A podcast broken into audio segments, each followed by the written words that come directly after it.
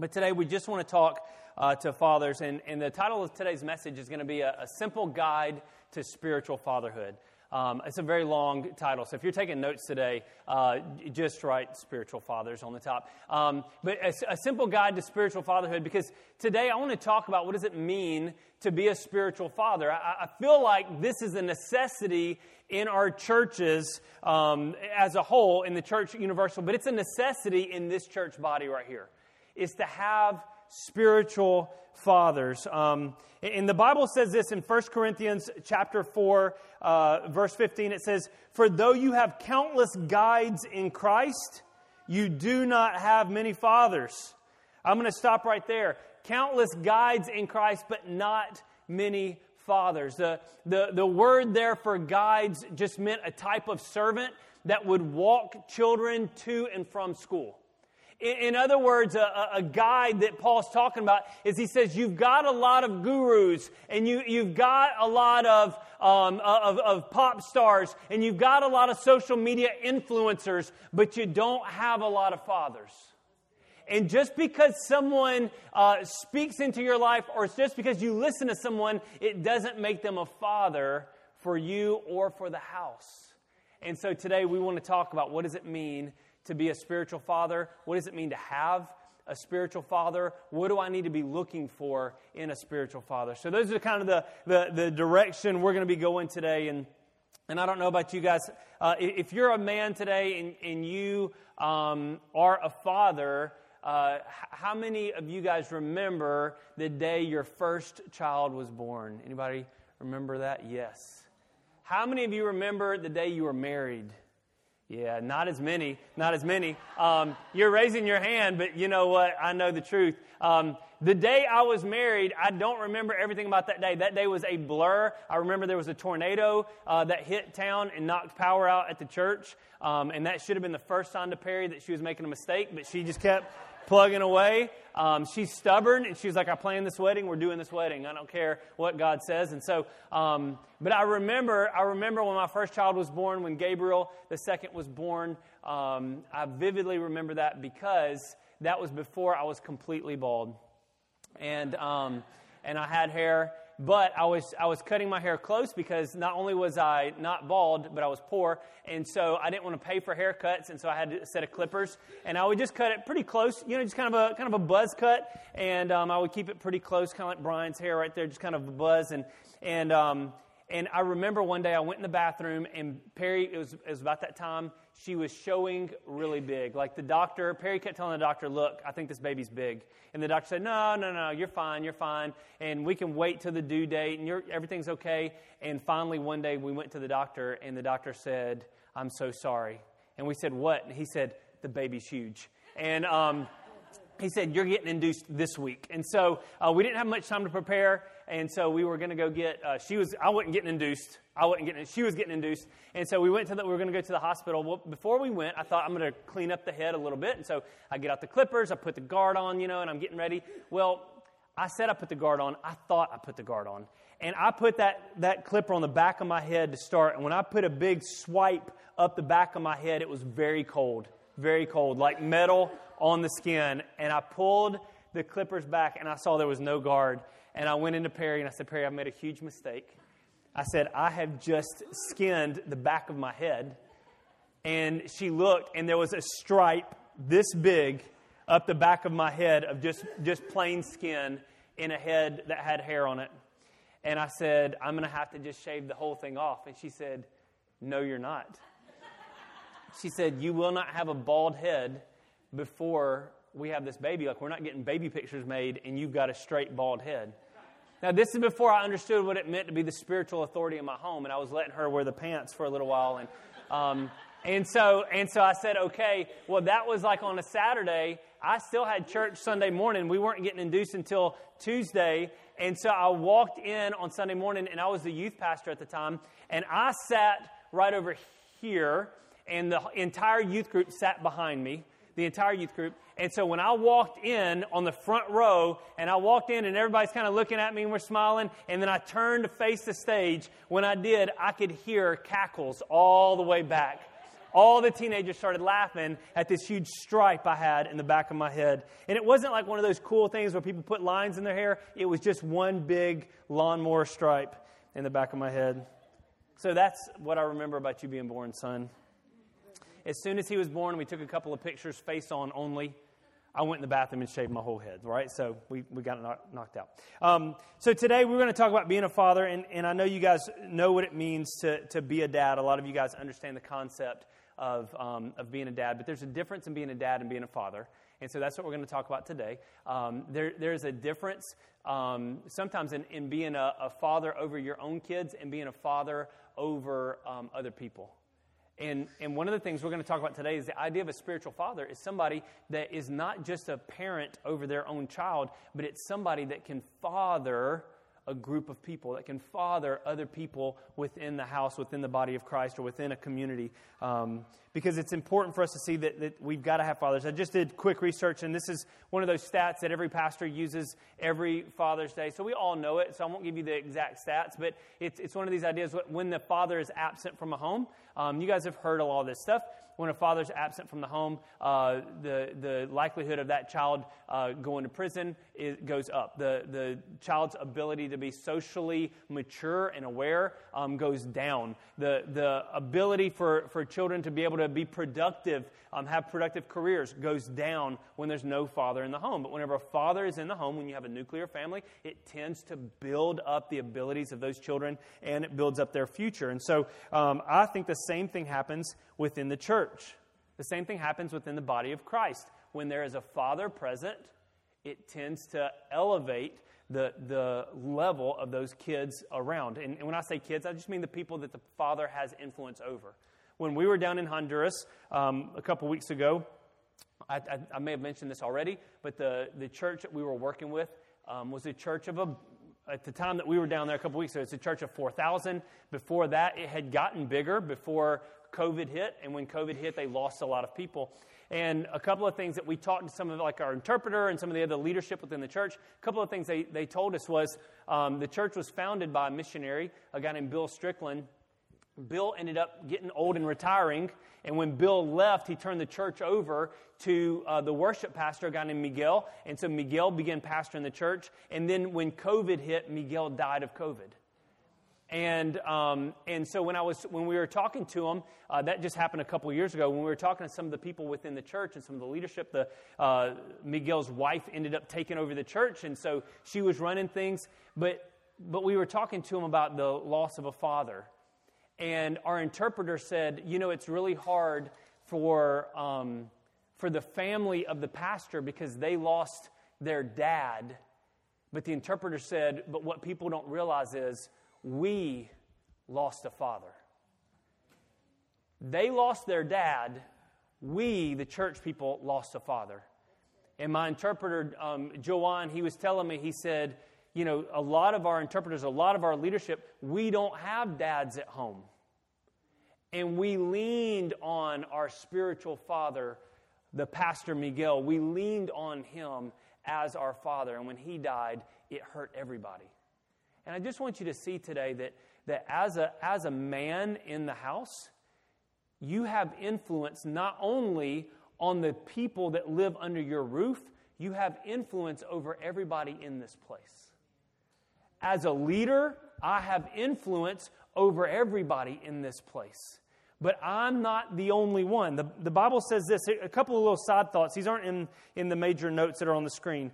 But the Bible says that Paul, when, when Paul is doing this, this discourse in 1 Corinthians 4 about, um, about saying you don't have many fathers, he also alludes to in that passage, if you read the whole chapter, he's talking about um, Apollos and himself as being spiritual fathers. So, in, in other words, Paul's not saying I'm the only spiritual father. Paul's saying, listen, there are spiritual fathers available. There's more than one. So, so I'm saying that to say this I'm not the only spiritual father in this house. There should be a multitude of men standing up, rising up to the occasion, taking on the mantle, taking on the authority of spiritual fatherhood within this house. And I want to encourage you by the end of this message today that you can be and should be a spiritual father. Another little side note is this um, age is not a factor. Sometimes people come up to me and, and they think that because they're young, they can't be a spiritual father. Because they're young, they can't walk in authority. Um, but the Bible never says that. The Bible does say that, that there's wisdom in gray hair, right? The Bible does say that there's wisdom in age. Um, it literally says that about gray hair. Y'all think I'm joking because um, of all the gray haired people. Um, I wonder if I would have, I might have gray hair by the time I, if I grew it out, I bet I would.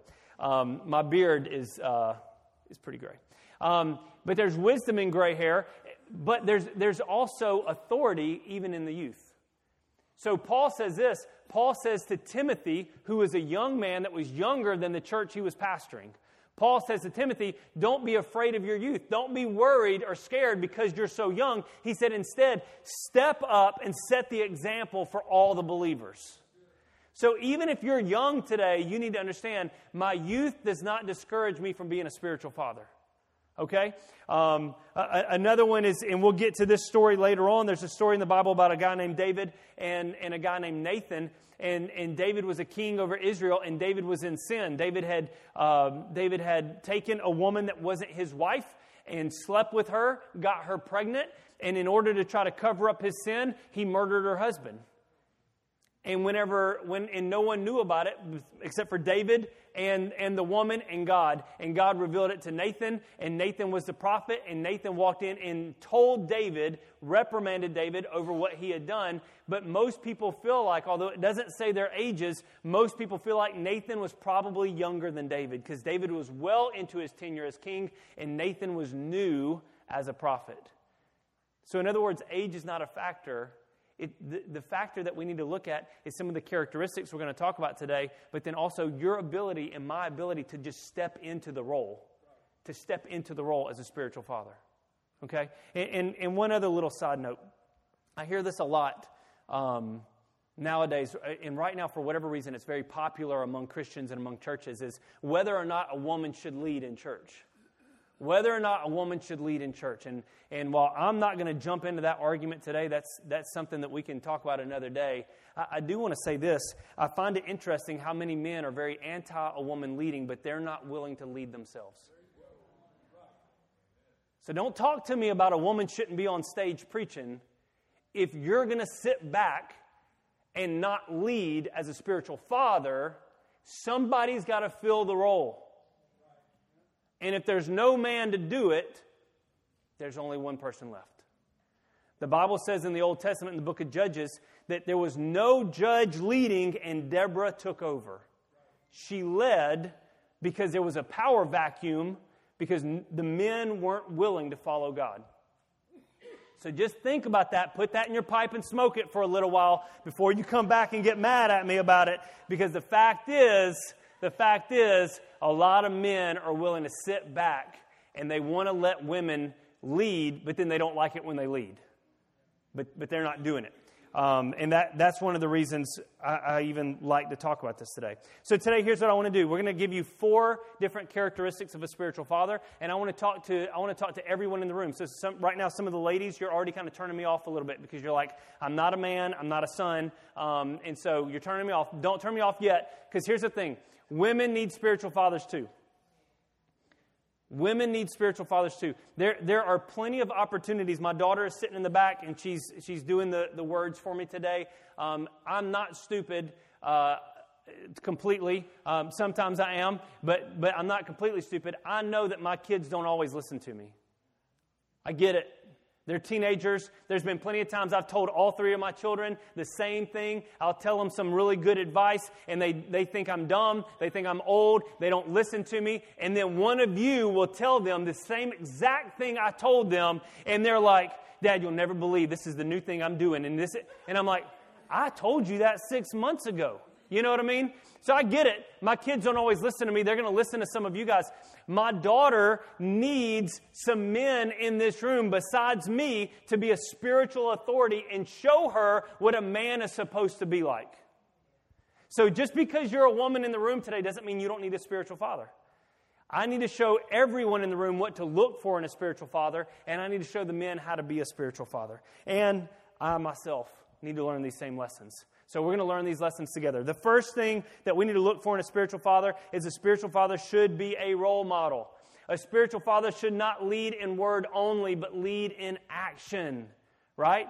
We've got way too many people nowadays jumping on TikTok and, and, and, getting on the news, and they want to tell you what to do, but they don't live the life that they're talking about. We want to lead in action. And so it's important for us to find this. As a, as a son or a daughter today, what am I looking for? I need to look for a solid example. I need to stop hanging out with people that are going to lead me astray. Jesus said that some people are, are like blind guides leading blind people they all fall in a ditch together right? So you got to understand who am i following? Who are the people in my life? Who are the men in my life that i need to be listening to that i need to be looking up to? Um, the, the bible says this in 1 corinthians 15 33 it says don't be fooled by those who say such things for bad company corrupts good character. You put yourself around the wrong people and you're going to find yourself corrupted. I was at the gas station yesterday and um, as, as getting ready, we've got a we, have got a trip we're going on, and, and we've got a six-hour drive, and um, and so I need some caffeine. And so I'm in there getting my caffeine, and, and my brother-in-law Jesse, he likes caffeine too, and so I found a strawberry. Um, what did I find? A strawberry bubblicious flavored drink, and and I don't know how girly it sounds, but I'm a big strawberry fan, and, uh, and I'm, I'm proud to admit it. I like some strawberries. So, so I, I got him one, I got me one, I'm standing in line, and there is this guy just ranting and raving and cussing, and he's mad, and he's standing in front of me, and he's talking about how he lost $20 and it fell out of his pocket, and his friend that he thought was his friend picked up $20 and said, Look, I'm blessed, I found $20. He's like, That was my $20. And this guy's having a whole conversation with the guy behind the counter. The guy behind the counter could not care less. I mean, the guy behind the counter was just like, whatever, man. Like, hurry up and get out of my store. And so the guy behind the counter finally looks over at me, like, literally does this. And says, Sir, can I help you? And the other guy was like, Oh, I guess I need to leave. And he's like, Yeah, go ahead. And, um, and so I walked up, and the guy behind the counter told me, He said, My dad always told me, you put yourself around bad people, bad things are going to happen to you. And, and, and so um, I said, Well, I'm preaching about that tomorrow, actually. So, um, so that's the truth. If we put ourselves around bad guides, all they're going to do is lead us into a ditch. And, and I see this all the time that, that we want to be influenced by what someone says on TV. We want to be influenced by what someone says on social media. We want to be influenced by somebody that's cool or somebody that's hip or somebody that, that we think has it all together instead of really researching and finding out is this person living what they're saying. I can't tell you how many times I've been disappointed. And I know all of us fail, I know all of us do. I know I'm a disappointment at times. I'm, I'm positive I've disappointed my kids. There's been plenty of times I've had to apologize to my kids for me being um, a jerk or, or, being bad or whatever the case may be. But I can't tell you how many times I've, I've read books and listened to sermons only to find out that this person that I'm, that I'm looking up to is, is sleeping around on his spouse. And I'm like, this guy could have been a spiritual father, but he's, he's ruined it by not living what he's talking about. No repentance, no change. And so we got to set the example. I, I, try my best to set the example with my kids when it comes to just what I said about apologizing. You know, there's a lot of us that as men, we become very prideful and we don't want to apologize when we've messed up. The other day, we were, we were at the house and um, it's so stupid. I mean, I, am kind of embarrassed to even tell myself, but the other day we're at the house and it's late and I'm tired and I'm old. And so when I'm old, I, I just get tired really easy and I want to go to bed sometimes. And so I go and I'm laying in my bed and Perry is laying in the bed and all of a sudden all three of my kids come in my room. Now, now, this should be a joyous occasion. I should be excited because my kids, some of them work and they play ball, and so we're spread out all over the place all the time. And, and th- I've got this moment where I've got all the kids in my room wanting to, to be with me and Perry. And you know what I said? I said, Get out of my room. just give me some peace. I just want to close my eyes. Please leave me alone. And you know what my kids did? My kids just laughed in my face and got in my bed.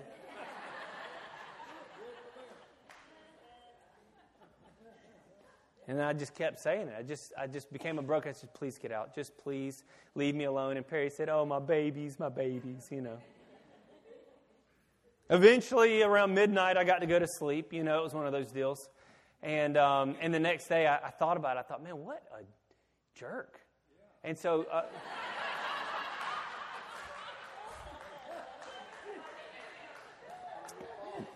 felt like a good time to drink my water right then. So I, I, I, I text Perry, she was at work, and said, hey, I'm sorry about last night. And then, and then whenever I came in contact with the kids, I said, hey, I just want to apologize for the way I acted last night. Now, that's not necessary all the time to do, but listen, you got to lead by example. If you want your kids to do the right thing, you got to do the right thing. And sometimes we think as a leader in the home that we can't, we've got to be above that and we've got to be perfect. Listen, the fact is, none of us are going to be perfect. So, so one of the things you need to be as a role model is not be perfect as a role model, but be quick to apologize as a role model. Set that example. Um, a couple of things the Bible says in following the right fathers. The Bible says this in Philippians 3:17. I'm going to hit you with three verses real quick. Dear brothers and sisters, pattern your lives after mine. This is Paul, and learn from those who follow our example. So Paul is taking a bold step here, but he's saying, pattern your life after me. There are spiritual fathers that we need to find that we need to pattern our lives after. It doesn't mean you've got to completely emulate them. You don't have to do everything that they do, but you need to see the patterns of their life, and you need to learn how to pattern your life after them. Proverbs 13 20 says this It says, Walk with the wise and become wise, associate with fools and get in trouble. Some of you, some of you right now thinking about um, your, your business, your life, some of the things you're doing. Listen, walk with the wise. Put yourself, put yourself with a spiritual father. And we think of it in just in church terms, but, but I think about it in what about life outside of church? Walk with the wise, right? Put yourself around people that know what they're doing in your sphere of influence. Put yourself under a spiritual father. Don't walk with fools, you'll get in trouble. Hebrews 13 7 says, Remember your leaders who taught you the word of God, and think of all the good that has come from their lives, and follow their example of faith. Um, I, I, remember growing up, uh, I say this every year at Father's, Father's Day. Obviously, my dad has been an incredible example to me and an incredible role model to me growing up. Um, I, I, I know that, and everybody knows that. He's a spiritual father to a lot of you right? And so we get that. Um, one you don't know, and I talk about him often, is my father in law was a great spiritual father to me. Taught me a lot of things spiritually um, and about life. But then there's another one, a guy named Whit Sasser. You guys don't know Whit. Um, I wish Whit were here today. Whit's, uh, he's probably the most fit person I know at however old he is. How, how, he's got to be in his 60s now, I, I, would think. And, and Whit's extremely um, just one of those dudes. He's, he's a man's man. Um, Whit taught me how to camp and how to, how to, you know, go out in the woods and do some stuff that dad taught me how to hunt and fish. And Whit took me out in the woods and camped all the time and, and, um, and hiking. And, and, and Whit taught me a lot of stuff. And I can, look, I can just start naming off men in my life that I consider spiritual fathers that, that led me as a child, led me even as an adult. And so it's important for us to remember those guys that we've put ourselves around people that are, that are still living right. And I love the fact that the, the men that I just mentioned are all still serving Jesus the men that I've mentioned are all still faithful to their spouses. Um, they're, they're all still uh, godly men, so it's important. As a father, so that's as a as a, uh, a child looking for a father. As a father, here's a couple of things that we need to do. We need to set the example. Titus 2, 7 and 8 says this, and you yourself must be an example to them by doing good works of every kind. Let everything you do reflect the integrity and seriousness of your teaching. I love that. Let everything you do reflect the integrity and seriousness of your teaching. What are you teaching people? What are you talking to people about? And is your life reflecting that? Teach the truth so that your teaching can't be criticized. Then those who oppose us will be ashamed and have nothing bad to say about us. Ephesians 5 uh, 1 and 2 says, um, If you don't know who to imitate, fathers out there, you're wanting to be a father, you don't know what to do. How, how can I be a father? Who do I have to imitate? Imitate God, the Bible says, in everything you do because you are his dear children. Live a life filled with love, following the example of Christ. He loved us and offered himself as a sacrifice for us, a pleasing aroma to God. You know, I've, I've had people um, tell me before, you know, you're the, you're the pastor, you're in charge, you shouldn't do certain things. Someone told me the other day, I said, um, I was talking about driving back from our missions trip, and, and someone that doesn't go to our church, they said, But you're the pastor. Don't you have someone coming to pick you up in Atlanta? And I said, You evidently don't know my church. I'm not that kind of pastor, right? Listen, there, there's a place in life, and, and I get it, there's a place of honor where we honor people and we do that kind of stuff or whatever. But there's also a place in life where you learn to work hard and you learn just to set the example and you learn to sacrifice.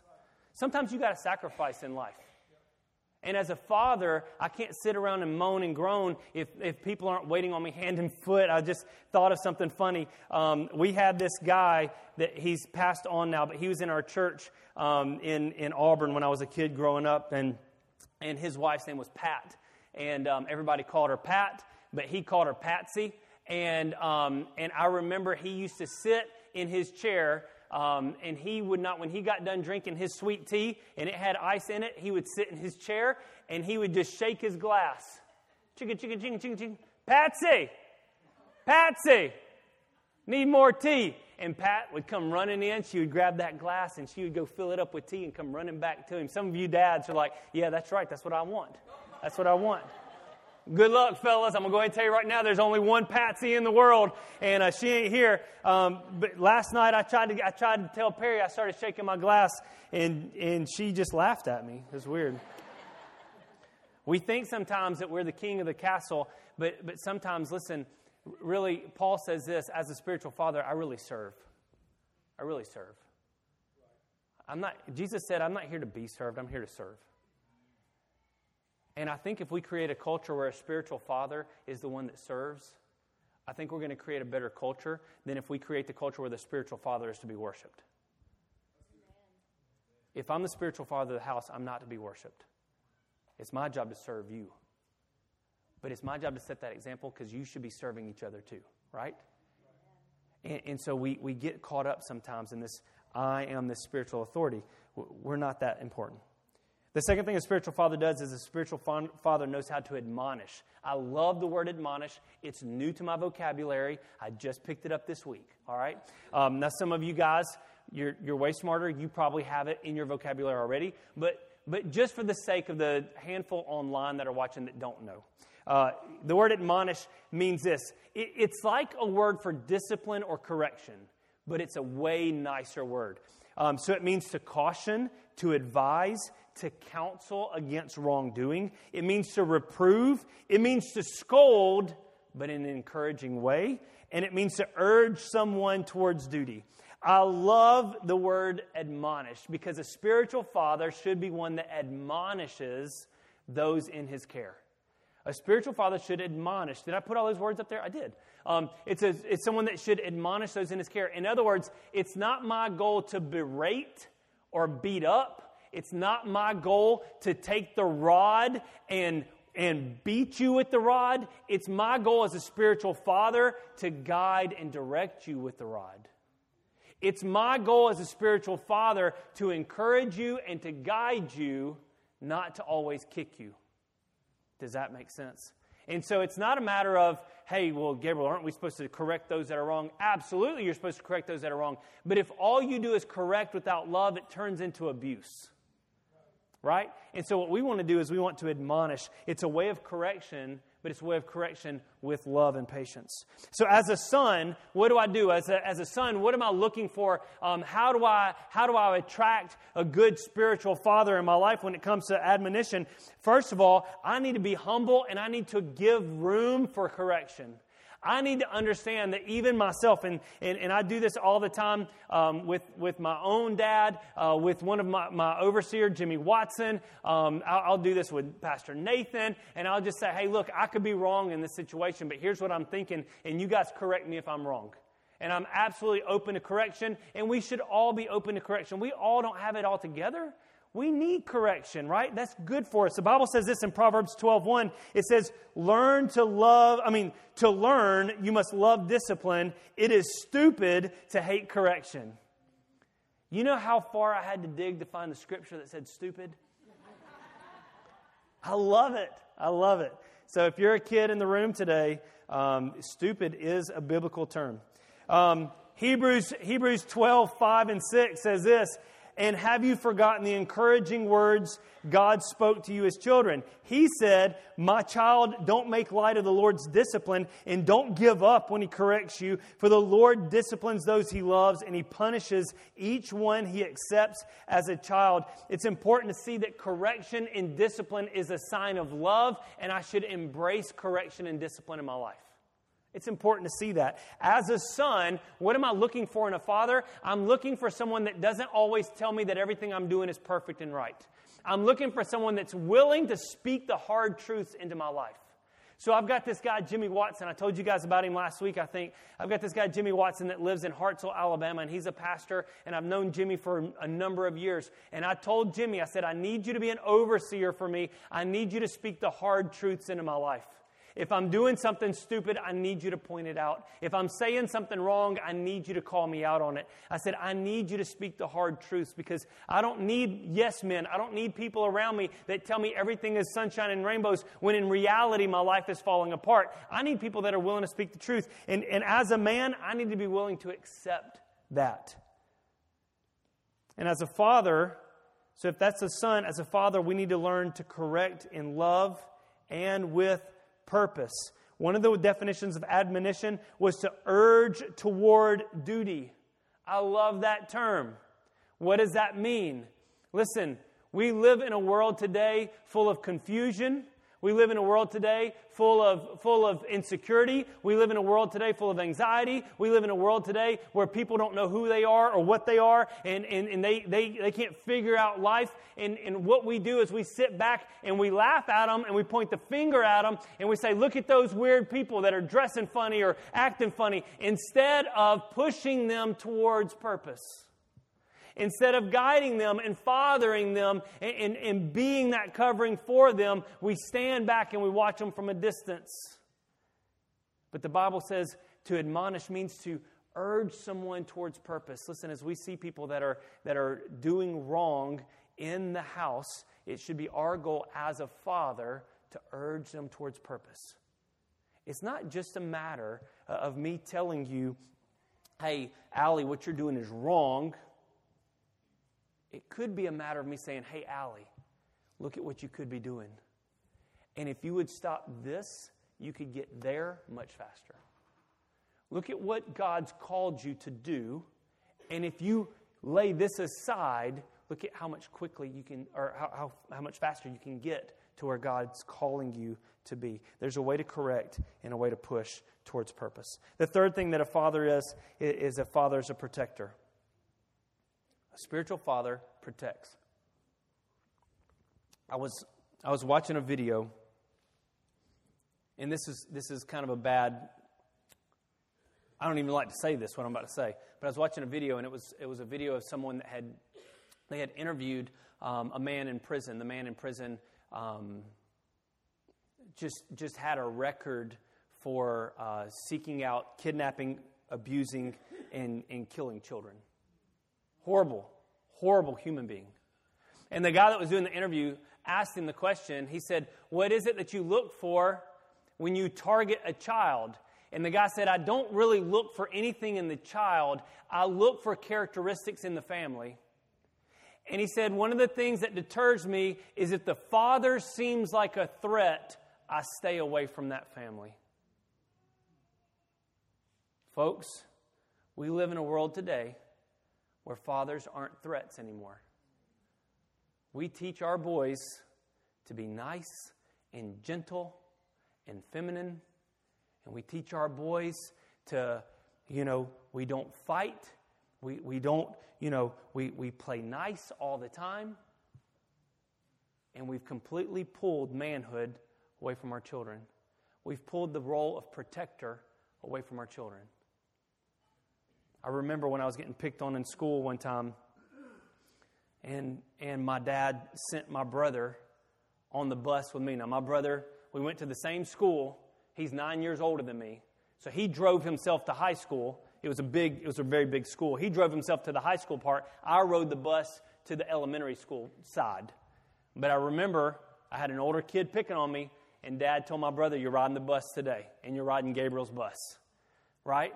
What happened? He sent a protector. And, and my dad told my brother, if you have to beat up a sixth grader, beat him up. Like it is what it is. You're not going to be in trouble. You won't be in trouble at home. You might get in trouble at school, but you won't be in trouble at home. Why? Because you're protecting your little brother. A spiritual father has to be a protector. We need to be a threat to anyone that would attack someone within our circle. And, and, and I know we want to get hyped up, and everybody's like, Yes, I want to be a threat. Give me a gun. Let's go. It's not about wearing a gun.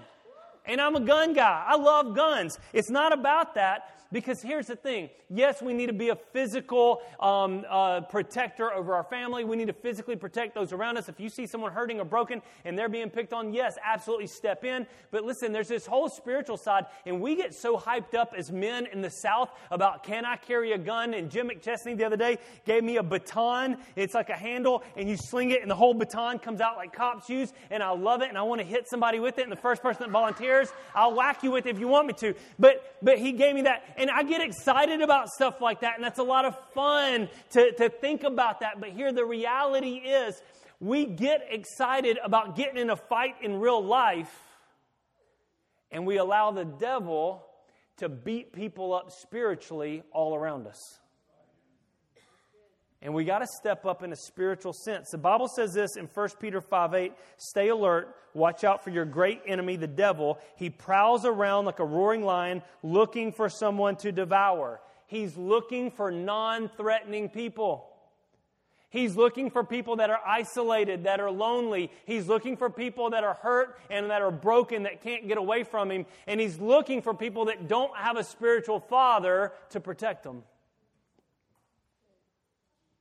Psalm 84, uh, 82 4 says this Rescue the weak and the needy, deliver them from the hand of the wicked. So, what do I need to do? If I'm a son, I need to learn to be humble and not fight alone. Don't fight alone. If you're being beat up by your enemy, you need to go find a big brother. You need to go find a spiritual father. You need to go find somebody that can fight with you and fight for you. And it doesn't matter how old you are, it doesn't matter how experienced you are. All of us at some point find ourselves in need of protection.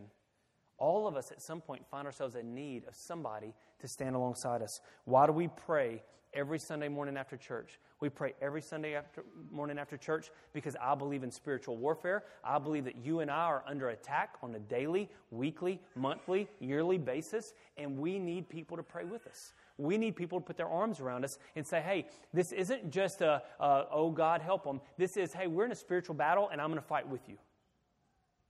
One of the things that I'm, I'm really proud of, and I'll, I'll call out, um, I'll call out one, one group, but dad always comes down and mom always comes down and they, they help pray. They lead our prayer team. But, um, but, but I've seen, I've seen guys, Cam and Maggie, for example, I've seen Cam and Maggie come down for prayer all the time. And it's not because Cam and Maggie have a whole lot of problems. I mean, maybe they, maybe they do. I don't know. But um, it's not because they got a whole lot of problems. It's, it's Cam and Maggie. And, and, now listen, for those of you that don't know Cam, he sits over here and I talk about him sometimes. Cam is absolutely, pound for pound, one of the strongest humans I've ever met. Like Cam is crazy strong, crazy athletic. I would never want to get in fight with Cam. Cam used to be a wrestler, and he would he would bend me up like a pretzel and tie me in a knot. Like I would never touch Cam. But just because you can be physically imposing doesn't mean that you don't need help in a spiritual battle. And one thing that Cam and Maggie lead by example in this house is they lead by the example of they are willing to humble themselves and say, Who we, we need to go get prayer. We need somebody else to stand in the gap. We got a spiritual battle. We're going to go get prayer. And so I want to encourage you. The Bible says in James 5 if, if anybody's sick, you should call for the elders of the church to come and pray over you, anointing you with oil in the name of the Lord. That word sick there doesn't just mean physical sickness, it also means mental or emotional stress or problem. If you're having a spiritual issue today, you're in a spiritual battle. As a son, go find a spiritual father. Find someone to pray with you. As a father, you and I need to be spiritual threats. Ephesians 6 says this in verse 10 it says a final word be strong in the Lord and in his mighty power. Some of us struggle sometimes because we're not strong in the Lord. It's great that you know how to shoot a gun straight. It's great that you know how to wrestle. It's great that you know how to um, fight. It's great that you can do 100 pull ups. It's great that you have all the physical things that you need to win a fight. But listen, if we're not spiritually strong, if we're not strong in the Lord, there's an enemy out there that doesn't care how physically imposing we are, he can take us down. We've got to be willing to be strong in the Lord and in His mighty power. In other words, I need to be leaning into God's power, not just my knowledge, not just my information. I need the power of God working in me and through me every day. I need to be seeking out His power, His strength. I need to be praying, reading my Bible. I need to be consuming what I can of God, putting myself in His presence. Verse 11 says, Put on all of God's armor so that you will be able to stand firm against all the strategies of the devil. For we are not fighting against flesh and, enemy, uh, flesh and blood enemies but against evil rulers and authorities of the unseen world, against mighty powers in this dark world, and against evil spirits in heavenly places. Guys, as spiritual fathers, we need to be spiritual threats. When the enemy comes against someone in this house, we need to be willing to stand up and attack. So, what does that mean? What does that look like? Part of it, part of it looks like worship on a Sunday morning. Part of it looks like, hey, as a spiritual father, I'm going to I'm going to worship God in this house. Why? Because the Bible says that my worship is a form of warfare against the enemy. When God would send out armies sometimes, he would send out worshipers first. The Bible says there was a king named Jehoshaphat, and Jehoshaphat was going to war. He sent out worshipers first. He sent out the band and the worship team first. And what did they do? They began to worship God, and the Bible says it sent the enemy into confusion, and the enemy killed themselves before the battle even got started. Why? Because worship is powerful in the spiritual world. And I want to encourage you guys, as dads, as men, uh, the, the men of this house, we need to be the ones that lead the way in worship. We need to be the ones that are, that are worshiping God, that are showing everyone else how to do it. We shouldn't be sitting back waiting on someone else to get it started. Lead the way in spiritual warfare. The fourth one and the last one is this a spiritual father restores. James 5, verses 9 through 20, 19 through 20 says this uh, My dear brothers and sisters, if someone among you wanders away from the truth and is brought back, you can be sure that whoever brings, that, brings the sinner back from wandering will save that person from death and bring about the forgiveness of many sins. A spiritual father restores those around him. Spiritual father restores. This shouldn't be hard for us as men. I'm, I'm not a car guy, um, but you see car guys all the time right? And what do they love to do? They love to restore old cars. But you look at most men, we love, we all have something that we like to restore. We all like have something that we like to tinker with or work on. Um, in, in, our home, it was always guns or knives or, or tomahawks or camping gear. Like we were always tinkering with something. Fishing lures. My son always has his fishing gear out. And I'm like, what are you doing? He's like, oh, I'm just restringing this. I'm like, why are you restringing it? I don't know. I just wanted to. Just tinkering. That's what men do. We like to fix stuff and work on stuff. I don't like to fix washers and dryers, but my wife thinks I do. Um, but there's other things that I like to fix. And so, and so, so listen, but in the spiritual, in the spiritual, there are people that God's going to place in your life that you need to restore. I can't restore everybody in the house. I can't. I wish I could. I wish I could. And, and listen, here's my problem. Once I get started with Sean, about the time I get started working on Sean, then Brian calls me and says, I got a problem. And so then I start working on Brian. And, and then Dexter calls and I start working on Dexter. And next thing you know, Sean's over here falling apart, and I'm trying to run back over here and spin that plate a little bit more, and I can't do it all.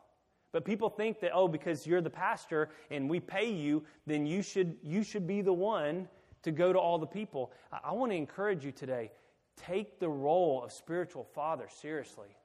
As you see someone that needs restoration, you restore them to the point that you can't restore them anymore.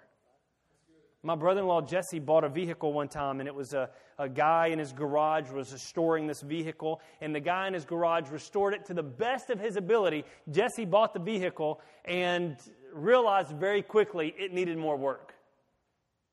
The guy in his garage took it to a certain level, but from that point on, it had to go to someone that knew a little bit more about it. So, what did Jesse do? He took it to someone else and continued the restoration process. For us as spiritual fathers, we take someone as far as we can take them. If we can't finish the job, we take them to someone else, and you walk them to that person. The Bible tells the story of the Good Samaritan. I know I got to finish. I'm sorry, I'm about to get done.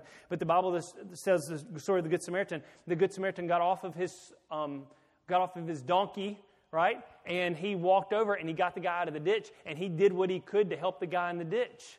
But then he took the guy, put him on his donkey, and took him to someone else that could keep him longer. So we should be in the, in the process of restoring people. Last, last uh, little story, and then I'm done. 2 Samuel chapter 9. Uh, this is the story of David and Mephibosheth. Very long, hard name to say. Mephibosheth. It sounds like I've got a speech impediment when I say it. I don't. That's really how it's spelled. I'm going to tell you this story, and, and to be honest with you, this was going to be my message today and I probably uh, tore up and threw away five different messages for today until I squared on this, what I just preached. And even um, during worship today, Josh, even during worship today, um, you were singing a song, and I was like, I think I might just go back. I might change the message all over again. But I didn't. I didn't. I stayed with it. 2 Samuel chapter 9, this is a great story. Many sermons can come out of this. Uh, this is a great life lesson for all of us. Um, but the Bible tells the story of David and Mephibosheth. Mephibosheth was um, a young man, he was the grandson of Saul, the son of Jonathan. These are important terms. Saul was the king of Israel, but God had taken the throne away from Saul and given it to the house of David, right? So David is going to be the new king. Typically, when there's a changeover in command, in the culture of that day, the new king wipes out the family of the old king so that nobody can rise up and lay claim to the throne. And, and basically, that's what happened to the house of Saul. Saul's entire house, for the most part, was wiped out. Well, knowing that, um, when, when, when she heard that Saul and Jonathan had died, um, the maid of Jonathan grabbed Mephibosheth as a little boy and took off running to go hide, thinking somebody was going to come kill them. And as she ran with the boy, she tripped and she fell on him and broke both of his legs. And at that time, they didn't have the same kind of um, medicine that we do, and so he remained crippled the rest of his life. And in order to keep him from possibly being killed by the house of David, they took young Mephibosheth and they took him to a place called Lodabar and they hid him in Lodabar. It was on the outskirts of Israel, it was across the river, it, it was, it was out of the way where nobody would go look. The term Lodabar actually means um, no pasture and no communication. In other words, he was in the middle of nowhere with no growth, no nothing, no production. He's just stuck out in hiding. But see, David had this covenant with his best friend Jonathan. Even though Jonathan's father was Saul, David had a covenant with Jonathan. And David co- told Jonathan, he said, I will never allow your family to be wiped out. So now David's the king, and, and we pick up the story in 2 Samuel chapter 9. And in verse 1, it says this One day David asked, Is there anyone in Saul's family still alive? Anyone to whom I can show kindness for Jonathan's sake?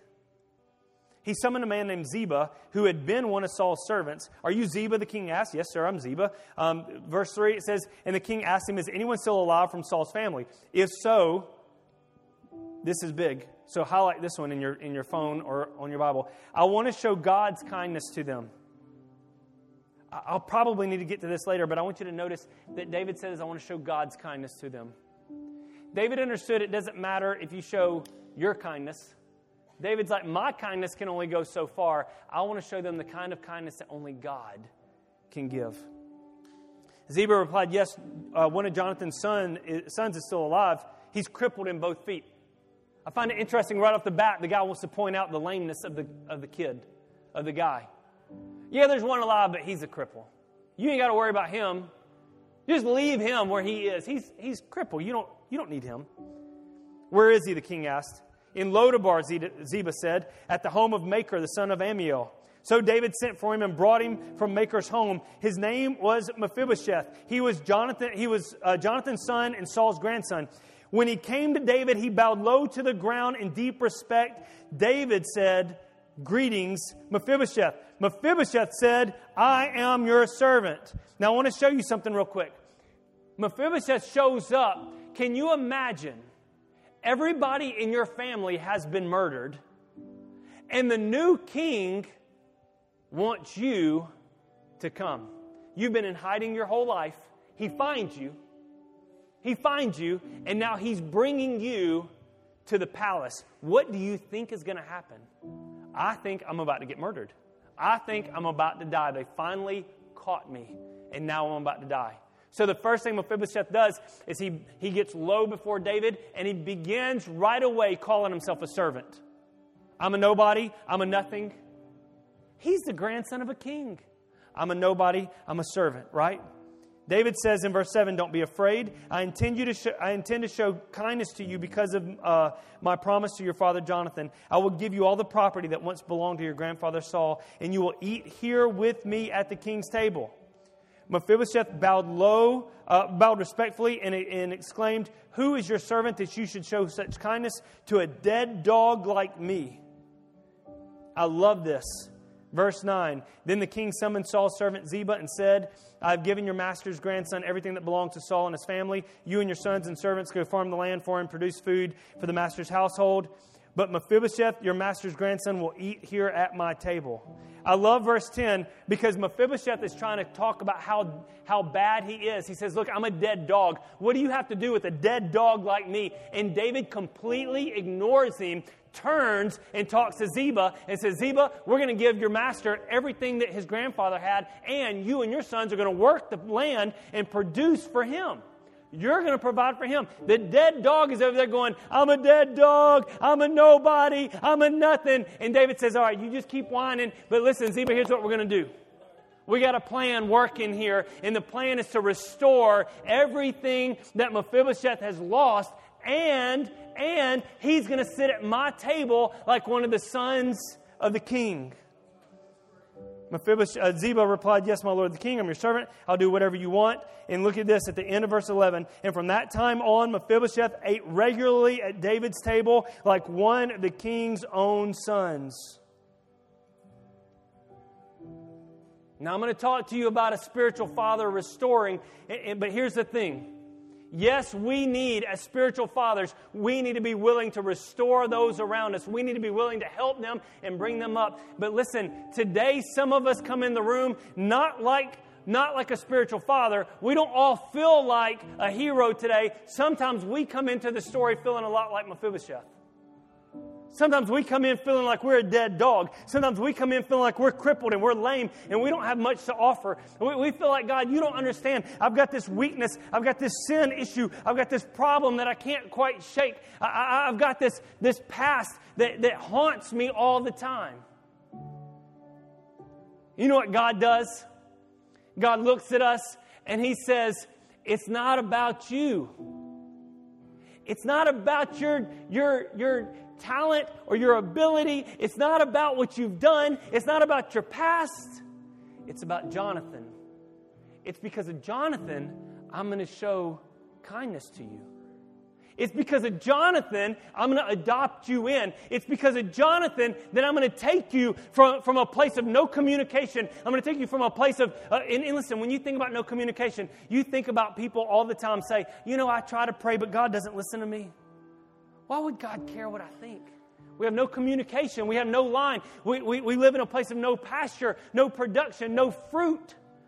And God says, I'm going to take you from a place of no production, no communication, no line, and I'm going to bring you into the king's house. I'm going to bring you in and put you at the king's table, not because of what you've done, but because of my covenant with Jesus because of my covenant with Jesus. If you'll stop associating yourself with Saul and start associating yourself with Jesus, don't call yourself the grandson of Saul. Call yourself the son of Jonathan. Don't call yourself, uh, you know, well, this is my old life. I, am a, I'm an alcoholic or I'm, a, I'm an addict or, or, or, or I'm, uh, you know, I, I do all these bad things. Forget about that past and start associating yourself with Jesus. That's where the covenant lies. That's where the covenant lies. David gave him a seat at the table. And I want to tell you something today God's got a seat at the table for us. Josh was telling me earlier before service, he said, Gabriel, there's this cool thought about Mephibosheth.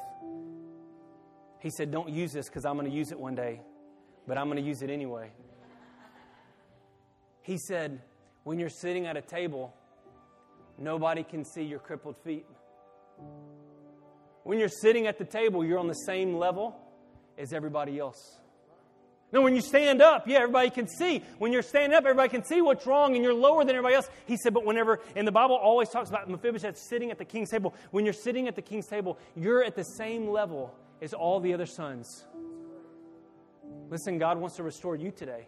He wants to restore me today. He wants to bring us back to a place. There's some of us that we feel like we can never be a spiritual father because of what we've done in the past. And I'm telling you today, God wants to adopt you into His family. He wants to take you from Lodabar. He wants to bring you to the King's table. He wants to cover your brokenness. He wants to cover your sin. He wants to cover your crippled. And He wants to put you at the same level as everybody else.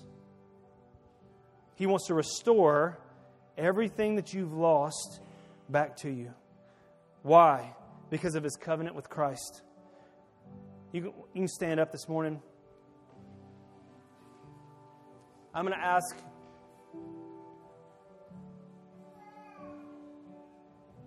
Let me read this first.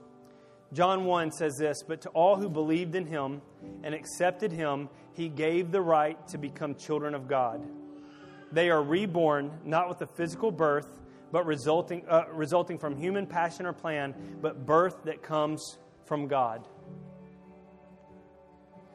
I want to pray for all the dads today. I mean, we did this for Mother's Day, and I really do want to pray for all the dads today. But I also feel like today there may be some ladies in the room that say, you know what, I need to be restored. I'm not a man, and I know this message is kind of man centric, but I need to be restored. I feel like Mephibosheth today, too. And so, what I want to do right now, with everybody's eyes closed, nobody looking around, before we bring all the men up, and we will, we're going to bring all the men up, we're going to pray together. But before we do that, here's what I want to do. If you're in the house today, just, just right off the bat, even ladies, men, doesn't matter, and you say, Gabriel, I need to be restored. I've got some broken areas in my life, and I need to be restored. I need the spiritual father, not just the physical person in the room. I need God the Father to restore me today. If that's you right now, just slip your hand up. Just slip your hand up. Yep, yep, yep. Lots of people. Let's pray right now.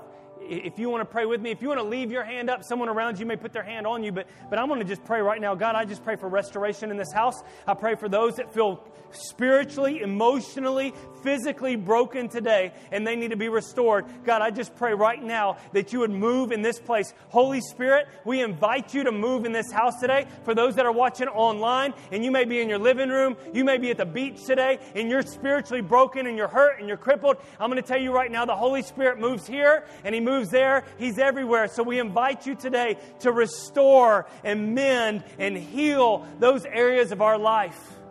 God, I just pray today that you would adopt us and draw us in to the king's table. Restore us to a place of sonship and daughtership. God, put us at the king's table today. In Jesus' name. In Jesus' name. Here's what I'm going to ask I want all the men to step out of your seat. I want you to come fill the front right here. All the men in the house. Boys, too. You'll be men one day. Come on down.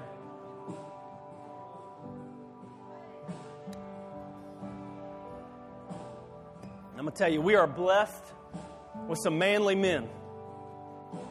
We've got cops and firefighters, and we've got all kinds of all kinds of men in this house. We're blessed. Come on in, guys. Don't be scared. Brian won't bite hard. Come on over. Here's what I want us to do, guys. I'm going to pray. I want to pray for you, but I want you to pray for each other. So, so what we're going to do is we're going to put our hands on each other's shoulders. And if you have something that you need prayer for specifically, specifically, I want you just to lean over to the guy next to you and just say, hey, I, I need you to pray for this one thing. If that's you, if you need prayer for one thing, lean over to let someone, someone beside you know, and they're going to pray with you about something specific. But otherwise, I want to pray for you in general because I believe God's calling you today to a place of, a, a place of fatherhood. You may say, Gabriel, I'm not a dad. I'm not asking you to be a dad. I'm asking you to be a spiritual father. Spiritual father. Gary Wilson. Gary Wilson is one of our spiritual fathers. He's one of my spiritual fathers in the house. And I just look over at Gary, and God love him. Every time we do something like this, he just begins to cry and he begins to weep. And I think, God, I want to be more like Gary. That would just cry over men that would just weep over men. He doesn't care what anybody thinks, He knows what God's doing. Amen? Let's pray. God, right now, I just pray. Ladies, y'all pray, pray for us today because you need us today. You need these men to step up and be the example. You need them to be the role model. So, ladies, stretch out your hands. Begin to pray over these men today. Pray over these young guys, these teenagers, that God would raise them up. So, God, right now, I pray for each and every one of us, myself included. God, I pray that you would, you would speak to our hearts, God. You would draw us to a place of spiritual authority. God, to stand up for the weak and the broken, to stand up for those that are hurt. God, I pray today that you would use us in a mighty way. God, I pray that we would be a spiritual threat to the enemy, God, that would try to attack this house, that would try to attack our families, that would try to attack our friends. God, I pray today that we would be role models. We're not asking to be perfect, God, but I pray that you would develop in us, God, a, a, a drawing to be more like you, to imitate you, and therefore others can imitate us. God, I just ask today that you would help us to admonish and not be afraid to lead and guide those that are wayward. God, I pray that you would minister to us today. Help us today to restore. Help us to be restored and to restore others. David said, I'm going to show you the kindness of God. What was the kindness David was showing? God, he was showing the kindness that you had already shown him. So God, as you show us kindness and mercy, and, God, as you, as you set us free, God, I pray that you would help us to show that same kindness and mercy to those around us. Use us to change a city. Use us to change a state. Use us, God, to change a church. Use us today to change a family.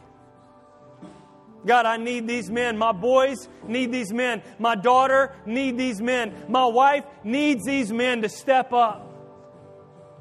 To step up and be the spiritual authorities that you've called us all to be. So, God, right now, as men, we just say we're not going to back down. And, guys, you can pray this prayer however you want to. I'm going to pray it like this I'm not going to back down from any kind of spiritual threat in this house. I'm going to speak life and not death. I'm going to be a, a, an admonisher. I'm going to encourage. I'm going to guide. I'm going to be a protector today. God, today, I'm going to set the tone. I'm not going to let everybody else set the tone for me. God, I'm going to be the one to change the temperature in the room when it comes to my worship, when it comes to my prayer, when it comes to seeking you. God, when it comes to reading my Bible, I want to set the tone, God. And so today, I just pray that you would help us to be the role models that you've called us to be. The protectors, the admonishers, and the, and the restorers that you've called us to be. In Jesus' name we pray. Amen.